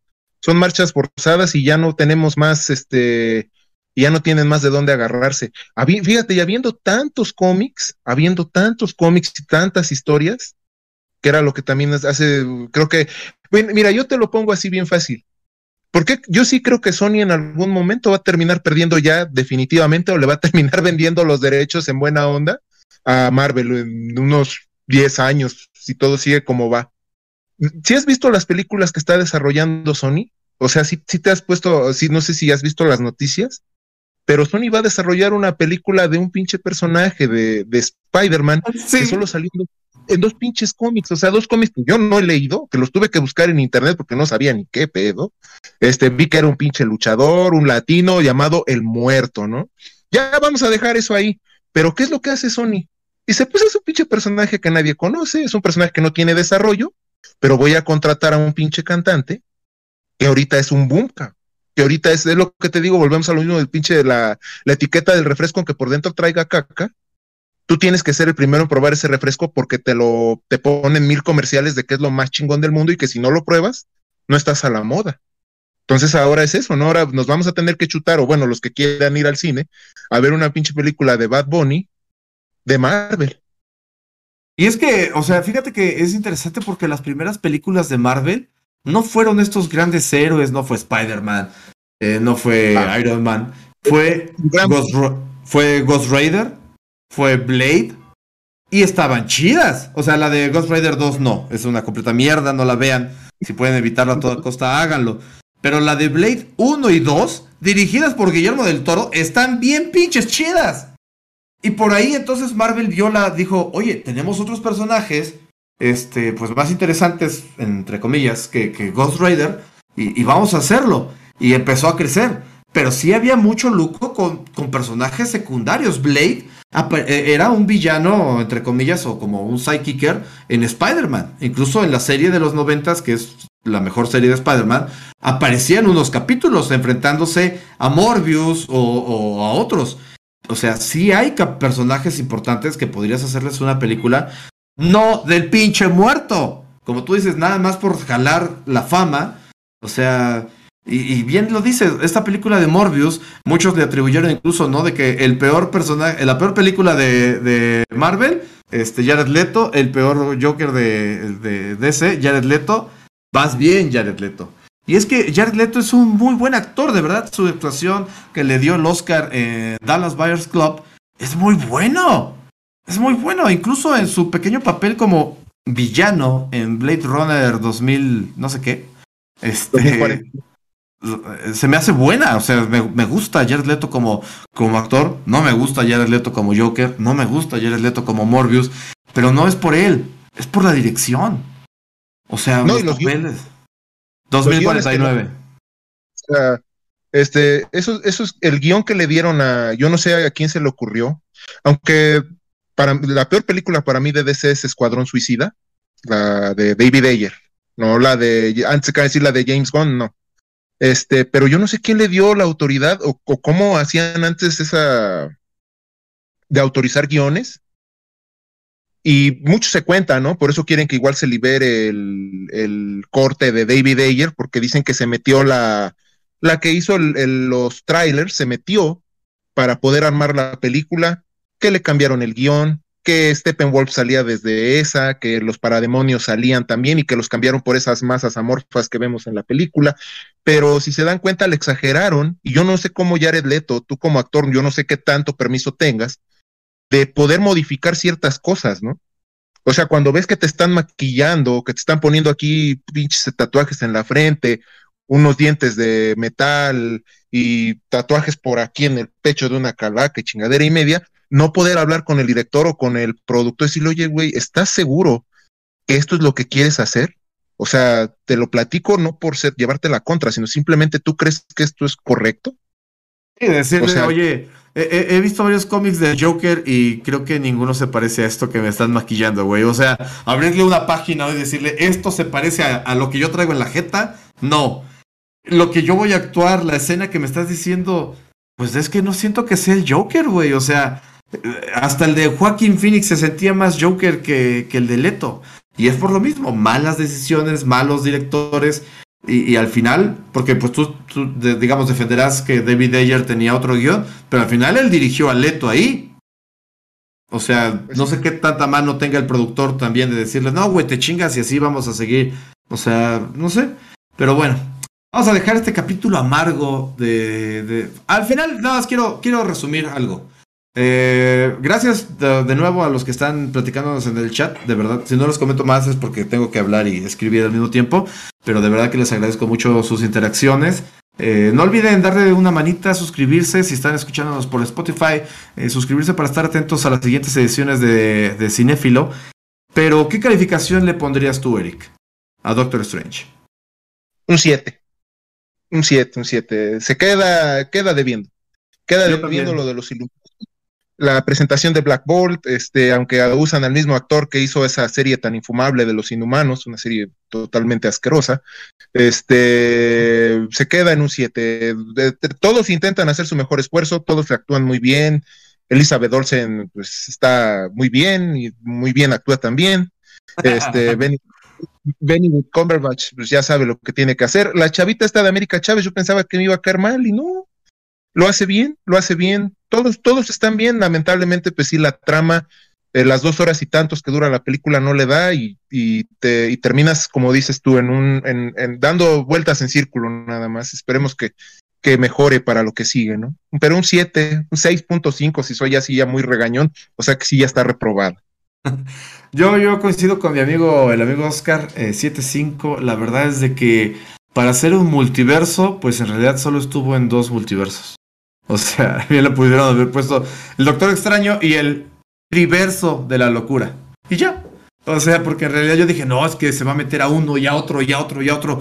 Y a lo mejor hace algo como en, en What If, ¿no? Que al final junta un chingo de güeyes de otros multiversos. Y, y, no, simplemente fue a tres multiversos y con eso le bastó para poder darle la madre a Wanda, que decían que era la conquistadora y dominadora del multiverso. Y pues no, o sea, fue relativamente fácil. Pero bueno, ah, pues ahí está. Vamos a ver. Eh, y, eh, o sea, las escenas postcritos, eh, hablábamos de eso en la versión de, en el capítulo de Marvel. Este, cuando la película vale por, por la escena postcréditos, pues no vale la película. Aquí la escena postcréditos te deja con más preguntas que respuestas, lo cual, pues es, como dices, es el gancho. Y la segunda, a pesar de que es muy mala, digamos, porque no aporta nada, se me hace interesante porque es un tributo, ¿no? Es un tributo a su ah. amigo de Sam Raimi que interpretó a Ash, en, Evil Dead, pero que también estuvo presente en el universo, en la trilogía de Spider-Man. Y este actor aparece tres veces interpretando, haciendo cameos, que este, esta edición de Trachelas y Combos es de cameos, a tres personajes distintos en tres personajes, en tres películas distintas de Sam Raimi de Spider-Man. Así que pues ahí está.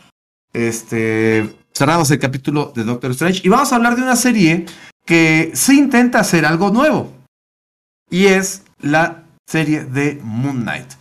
Eh, habíamos visto, como bien mencionabas, eh, el inicio de, Disney Plus con estas series que eh, inauguró WandaVision, pero todas las series que habíamos visto eran extensiones de, o de, de Endgame, eran ramificaciones, consecuencias. Veíamos a Wanda tratando de recuperar su, su vida después de, de los terribles sucesos que sufrió con, con Visión y todo en Endgame y en Infinity War. Vemos a Falcon lidiando ahí con que pues se desapareció y tenía que pagar impuestos y no tenía ahorros. Eh, vimos a Loki tratando, bueno, que, que pues él eh, desaparece en un intento fallido de Stark y de Ant-Man para recuperar el tercer acto y la, línea temporal que abre, ¿no? Y no, no habíamos tenido la oportunidad de ver personajes nuevos que no fueran en películas, pero pues esta nueva serie nos da eso, un nuevo personaje y vemos a Oscar Isaac eh, en un intento de redimirse de esa otra porquería que vimos en el cine que fue X-Men Apocalypse. O sea, ahí sí Oscar Isaac, que en lo personal se me hace un gran, gran actor, este, fue completamente desperdiciado, Eric. Es que lo matan al pobre cuate. Él, él mismo creo que lo dijo en una entrevista, ¿no? Que cuando igual lo estaban maquillando y empezó a leer los guiones y que conforme iban pasando los días le iban cambiando parte del guion y todo, pues ya no estaba muy convencido, pero pues tal vez los actores en eso van, ¿no? Ya tienen el contrato hecho, ya están en el, en el, ya hicieron el viaje, ya están hospedados, están tres meses en una, en un país que no es el de ellos y ya se tienen que aguantar y lamentablemente el buen Oscar Isaac, que cuando empezó su carrera yo lo vi en varias películas indie, este, me, da gusto cómo ha crecido, pero sí en, los blockbusters, hasta ahorita lo que es este Moon Knight como serie de televisión, le ha ido muy mal, ¿eh? desde Apocalypse de Poe Dameron en, en Star Wars, lo han dejado un poquito mal parado, pero ahorita ya con esta ya fue su, lo que yo, yo suponía, dije este cuate va, a darle a lo que es lo de eso de la esquizofrenia y la y las múltiples personalidades de lo que representa el caballero, bueno, de lo que representa Moon Knight. La verdad, muy, muy buena serie, esta sí, también ya la pude terminar de ver y se me hizo muy, muy buena. Y que haya una segunda temporada y, y que lo metan en una película o en una serie con Daredevil o con quien gusten para que se vaya haciendo algo más pesado. Sí, fíjate que sorprendió. Yo al principio no la había visto, no tenía muchas ganas, pero eh, pues sí me llamaba la, atención esta onda de las personalidades múltiples, ¿no? Porque pues, eh, digamos, ya tener a un alter ego como un superhéroe, pues digamos que ya es como que otra personalidad. Lo hemos hablado o lo hablamos bastante en el primer capítulo de Cinéfilo, que fue de Batman, The Batman, de Mark Reeves. Y ahora que dije, bueno, pues cómo es ser un superhéroe con dos personalidades. y efectivamente, ¿no? O sea, tiene como que la personalidad más el superpoder. E incluso aquí como que cuando Mark Spector es, es Moon Knight, es uno, pero cuando el otro eh, se convierte en Moon Knight es cuando sale con el trajecito y entonces es como que, o sea, él no es agresivo. Una de las personalidades del personaje de Mark este, no es agresiva. Entonces cuando se transforma en Moon Knight pues sale con traje blanco y todo, entonces dices, pues entiendo perfectamente que el güey no se iba a convertir en un este, vengador de la noche, porque pues el güey no es así. Y, y fíjate que lo más interesante de esta serie viene en sus últimos capítulos, ¿eh? Es eh, la historia de, de cómo es que nace su personalidad. Puta, estuvo increíble ese capítulo. Eh, muchos decían, ¿no? Viven memes que decían que desarrollo un personaje requería de una madriza del duende verde. Y luego dices, conoces a la mamá de Mark Spector y dices, no, güey, esta mamá te da crecimiento a madres. O sea, no quiero saber qué hubiera pasado si Spider-Man hubiera conocido o tenido esta madre. Porque sí, hace estragos. Esta, esta, esta señora es más mala que Thanos. Con eso les digo todo. Si no la han visto, aguas porque viene el spoiler. Pero esta señora es más, la mamá del protagonista es más mala que el pinche Thanos. Sí, sí, sí, sí. Ah, representa lo que verdaderamente es la, la disociación, ¿cómo se dice? La disociación de personalidad, ¿no? Cuando tratas de huir de la realidad o de, la, de, de todo lo que te produce dolor, de lo que te produce este, tristeza, y empiezas a generar esas personalidades que, que no te definen como ser humano, simplemente son ramificaciones de tu mente para poder huir de eso que tanto daño te hizo, ¿no? Por eso ahí es donde ya terminan desarrollando completamente a Mark Spector. Sí, está, está muy buena y me gustó mucho cómo es que, como, como, bien dices, es completamente un escape. Porque pues su realidad de él es que su mamá lo ignora, lo deprecia, lo humilla y al final él se crea una personalidad donde incluso habla con su madre, se preocupa por ella, él por él. O sea, dices, wow, está, esos últimos capítulos. Y tiene, me, me gustó porque tiene un, un, un anticlímax que nos lleva a una gran revelación que es cuando lo matan. Porque lo matan al güey y dices, ya valió madre, ¿y ahora cómo va a salir de esto? Y deja de cómo sale de esto. O sea, tiene un viaje interior, que es lo que decíamos que en Doctor Strange no hubo. O sea, no hubo un descubrimiento, no hubo una mejora, no hubo nada. No, simplemente fue así como de, pues ya, atravesé multiversos y bien. Y este güey es de, no solo tengo que atravesar el, el, inframundo egipcio, sino que tengo que, aparte de redescubrirme conmigo mismo, hacer las paces y dices, no mames, güey, o sea, esta, este güey debería de cobrarle a ese cabrón por darle un balazo, porque ya le ahorró un chingo de terapia. O sea, le salió muy barato y al final, pues sí, como, como héroe salva el día. Pero el final es todavía más bueno. O sea, yo quiero ver la segunda temporada. Porque ahí se viene spoilers. Si no la han visto, este, perdónenme. Al final, no solo son dos personalidades, son tres. Y es que ya, lo veíamos. En toda la serie, cuando eh, Mark eh, este, tiene como que lapsus brutus y de repente se despierta y no recuerda nada, es la tercera personalidad. Nos hacen pensar que era la segunda, pero no, es la tercera personalidad la que comete todos esos actos. Incluso cuando está en la plaza y se encuentra a, este personaje que trae el bastón de los cocodrilos y que hace el juicio y todo, hay un, momento donde le dicen quítale el amuleto y él se desconecta y termina con estos tipos. Aparte, si sí hay sangre. O sea, sí me gusta que, que sí se ve que, que, les dio una madriza a los estos tipos porque se ven todos sangrados, este, inertes en el piso. Y tú pensabas que era la otra personalidad y no es cierto. No se acuerda porque es la tercera personalidad. Entonces, sí hay un muy buen gancho al final como para ponernos bien atentos a la segunda temporada de Moon Knight. De verdad que yo, o sea, anunciaron segunda temporada de Loki pues la voy a esperar, pero con mucha, mucha paciencia. Este, no sé si voy a ver una segunda temporada de, de Falcon and the Winter Soldier, que terminó siendo Capitán America and the Winter Soldier. No estoy muy interesado. Estoy completamente interesado. Si mañana me dicen que van a sacar todos los capítulos de la segunda temporada de Moon Knight, a mí me voy a comprar mis palomitas, bebidas suficientes y, lo, la voy a tratar de ver lo antes posible porque me gustó, me gustó bastante, la verdad. Oscar Isaac, como bien nos dice nuestro amigo Tundra, es que hizo un gran papel, porque no hace uno, hace dos. Y tú ves cuando son, cuando es cada uno, o sea, la postura, los ojos, eh, el cómo habla, incluso la seguridad que muestra, es muy buen actor. Por cierto, ya lo hice, pero lo voy a volver a hacer. Hay otra serie muy buena de él, pero en HBO Max, eh, ¿sí es Max? No sé, este que se llama eh, eh, Escenas de un matrimonio, con la genial Jessica Chastain, ganadora del Oscar, este, que habla sobre un matrimonio disfuncional, muy disfuncional. Eh, y cada capítulo son, pues, in, solo interactúan ellos dos. A lo mucho sale otro personaje, pero en realidad son ellos dos hablando pero en momentos distintos de la relación. Entonces, eh, véanla, está, está muy buena. Y Oscar Isaac, pues da lo mejor de sí.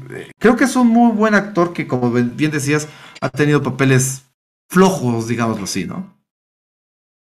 Pues es que no, no le dan chance al pobre cuate.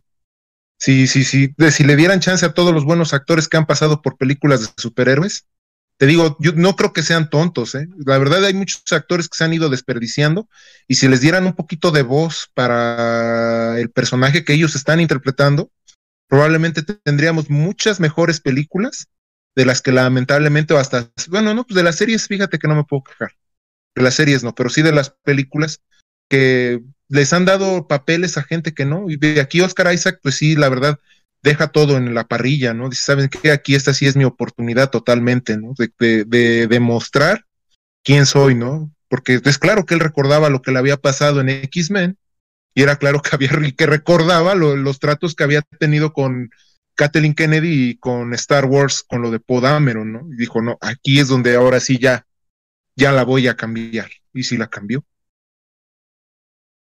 Sí, y, y, para bien se ve, se ve el toque y sabes qué, se ve cariño por parte de Oscar Isaac hacia el personaje o los personajes. O sea, sí se ve como que eh, le invirtió tiempo. Eh, no dudo que haya hecho lo mismo para Apocalipsis, pero como no, no lució nada. O sea, Apocalipsis se veía completamente eh, como serio, pero no serio interesante, ¿no? O sea, porque Digo, un Lex Luthor tendría que ser serio, pero un serio que te imponga, que te atraiga. Eh, este Apocalipsis era como de, pues simplemente estoy ahí porque tengo que estar ahí y ya. O sea, de verdad que yo pensé que, que siendo él Oscar Isaac iba a dar un mejor papel, pero no sé si fue el maquillaje. Digo, hemos visto a centenares de actores trabajar a través del maquillaje y lo hacen muy bien, pero yo creo que no había como que la oportunidad y aquí lo hace muy bien, de verdad que se ve divertido, o sea, se ve que lo hace con gusto, que está ahí por gusto. Entonces, este, pues bien, muy, buena peli, muy buena serie, la de Moon Knight. Bien ahí Disney Plus por darnos algo nuevo, algo fresco y algo que se siente, como les decía, que es un poquito más gore. Ya hay sangre, este, ya hay, este, el balazo que le dan en el pecho se ve bien, no lo tratan de, de amenizar ni nada, o sea, se ve, se ve bien. Entonces, pues veremos nuevas cosas.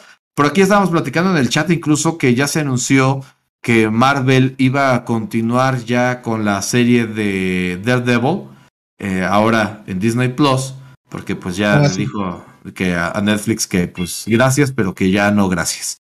Y la verdad es de que Daredevil era muy buena serie, ¿eh? De la mejor, de las mejores, junto con la de Punisher, eran de las que más me gustaron de Netflix. De lo mejorcito. A mí me gustó mucho Jessica Jones. O sea, en esta época donde el feminismo y bla, bla, bla, y que hay que empoderar a la mujer y lo que tú quieras y mandes que pues puede estar bien o mal en mayor medida que, que se trate de imponer algo así. Jessica Jones era un personaje feminista donde todo, aunque no estaba de moda ser feminista. Jessica Jones era una tipa que se iba a emborrachar al bar, si quería se cogía a Luke Cage y lo dejaba. O sea, ella estaba ya completamente empoderada en una época donde no era tan nuevo o tan de moda empoderarla, ¿no? Y aparte tenía eh, el villano que le ponen en la temporada 1, se me hizo muy bueno, o sea, un güey que puede hacer que tú hagas lo que él quiera. O sea, eso se me hacía increíble. El villano se me hizo muy bueno, el desarrollo también se me hizo bueno y que presenta precisamente a Luke Cage, este, yo a lo de los Defenders no se me hizo tan bueno, pero eh, en sí, la última temporada, como comentaba aquí con Tundra, de Daredevil, está brutal. O sea, y eh, eh, cómo crean poco a poco a Bullseye. O sea, que, que es un, ¿no? un gran enemigo de Daredevil. Y poco a poco lo van creando. O sea, no es esta parodia de... es que me acordé de Daredevil, la película de Ben Affleck, y digo, no mames, no sé qué sea peor, el Daredevil de Ben Affleck o el Batman de Ben Affleck. o sea. Pero, y ese Bullseye que salía interpretado por Colin Farrell también era horrible, pero horrible. Lo único rescatable de esa película yo creo que era el King Pink por Michael Clare Duncan, ¿no? Me gustaba. Que ahí ya se habían aventado la onda de, vamos a hacer un personaje negro, aunque en los cómics negro, que sea y aquí el Kingpin le... ¿Eh?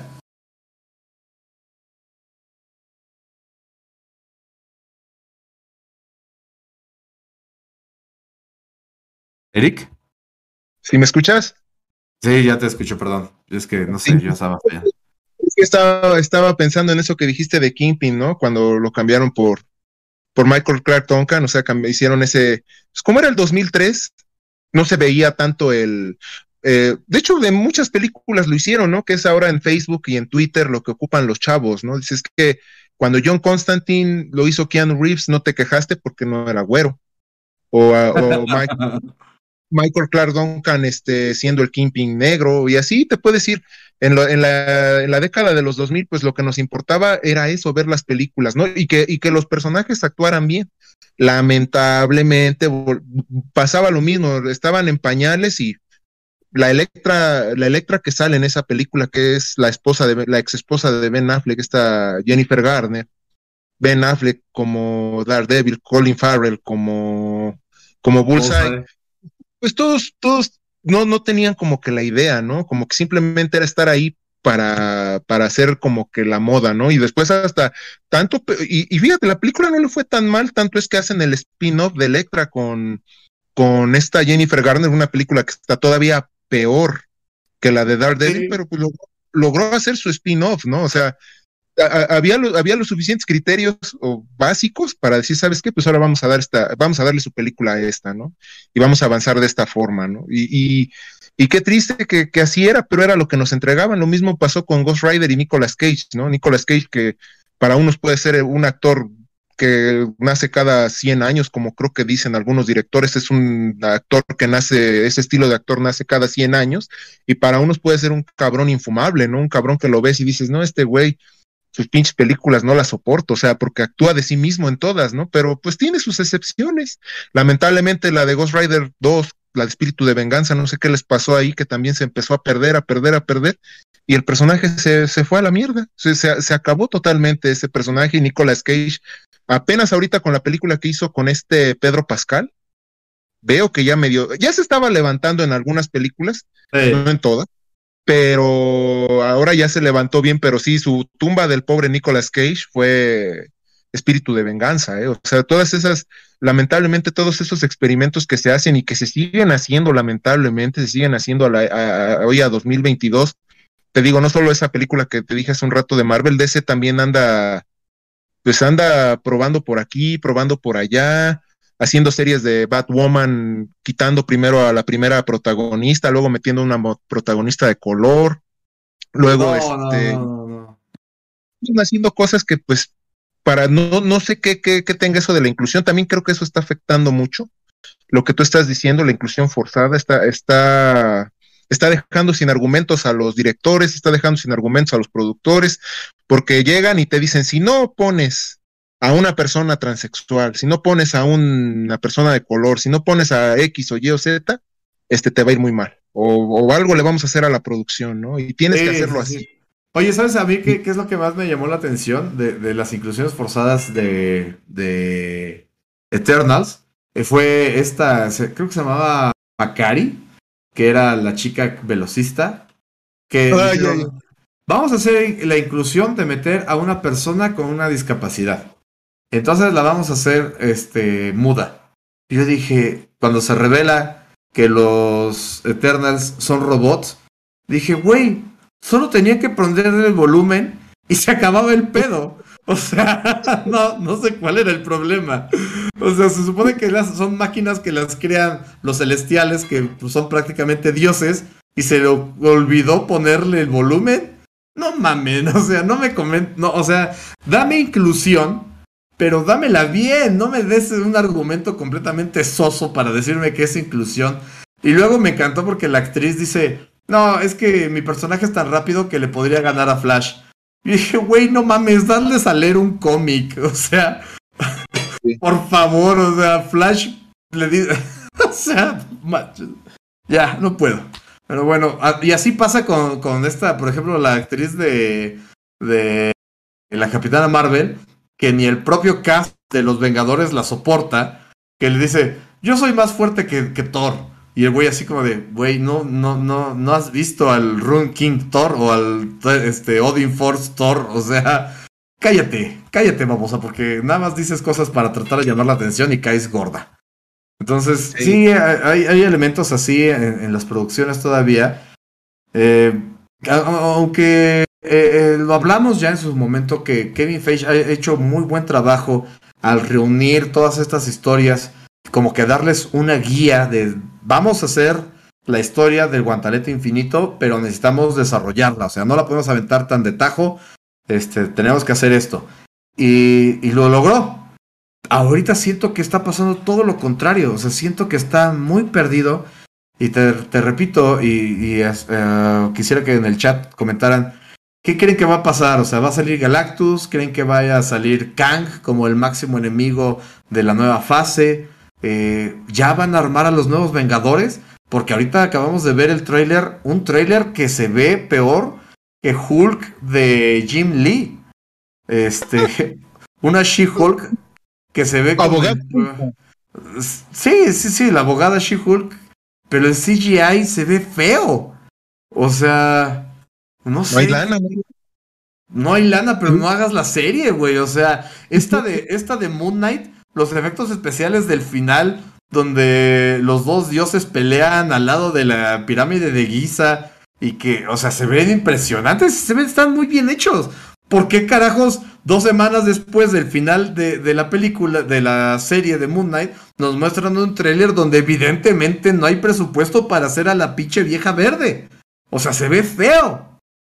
Se ve muy feo. Entonces dices, ya están planteando, ya pusieron a una nueva Hawkeye, ya pusieron a una nueva Viuda Negra, ya pusieron a un nuevo, este, a lo que tú quieras, o sea, ya, ya están renovando a los Vengadores. Entonces, falta que hagan una nueva película de los Vengadores ya con el nuevo equipo. El único Vengador que sigue es Thor. Es el único Vengador que sigue de los originales. Y, o sea, Hulk ya va a pasar la estafa, la estafeta. Entonces, se estrenó el tráiler de Love and Thunder. Ajá. Hay posibilidades de que se quede esta. ¿Cómo se llama? La que fue su novia un tiempo. Sí, bueno, el personaje de Jane Foster, que se quede un rato ella.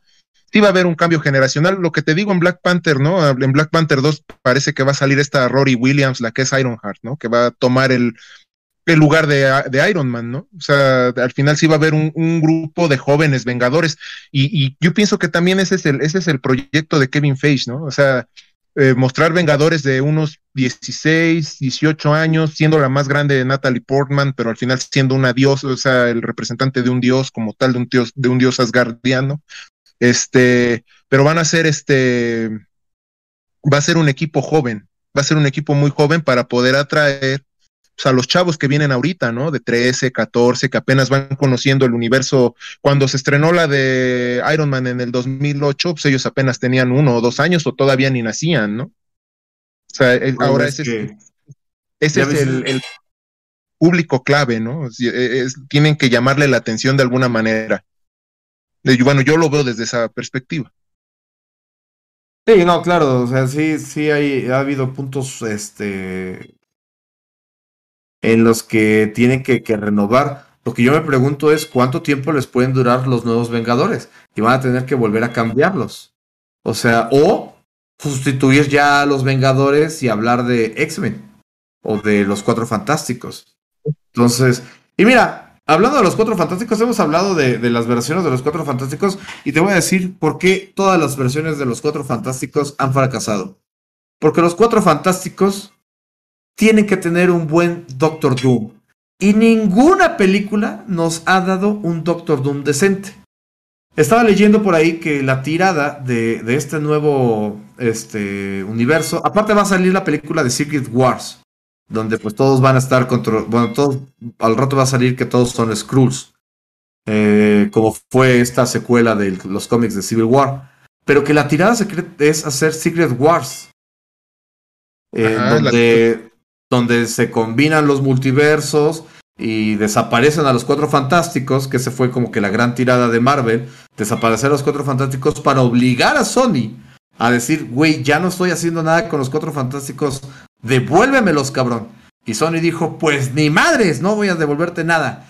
Y entonces en ese, en ese tira floje, eh, tira y afloja, perdón, los cuatro fantásticos desaparecieron en los cómics en este gran evento donde el Doctor Doom se volvía un dios, el dios del multiverso. Incluso le hacen frente con el guantalete del infinito, este, con T'Challa empuñándolo. O sea, se hace un pedo multiversal muy cañón.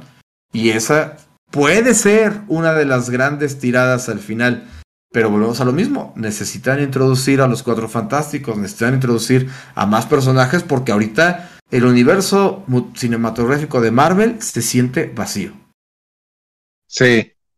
Sí, se fueron todos, se fueron todos de golpe. Y no tienen el carisma, fíjate. Otra cosa que también, algo que ayudó mucho y lo, se lo tienen que agradecer a, a Robert Downey Jr. es su carisma, ¿eh?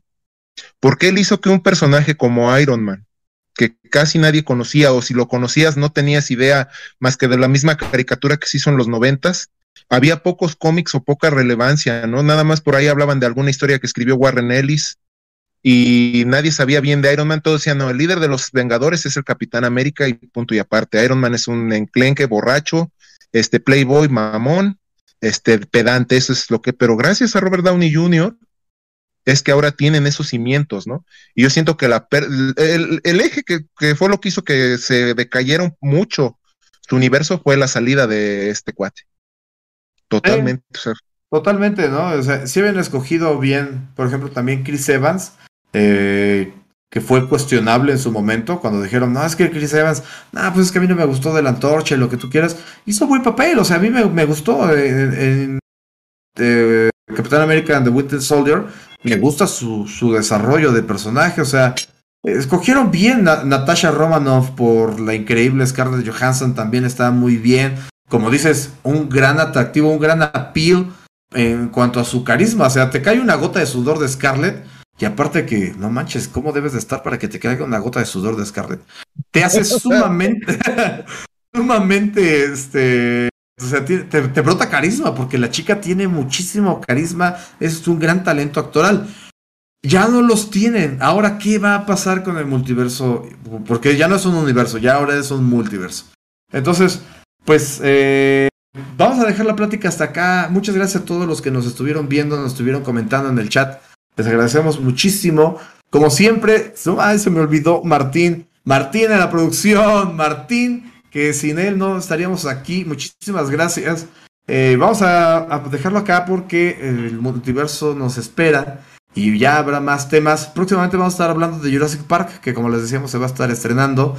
Vamos a hablar de, la era de la nostalgia.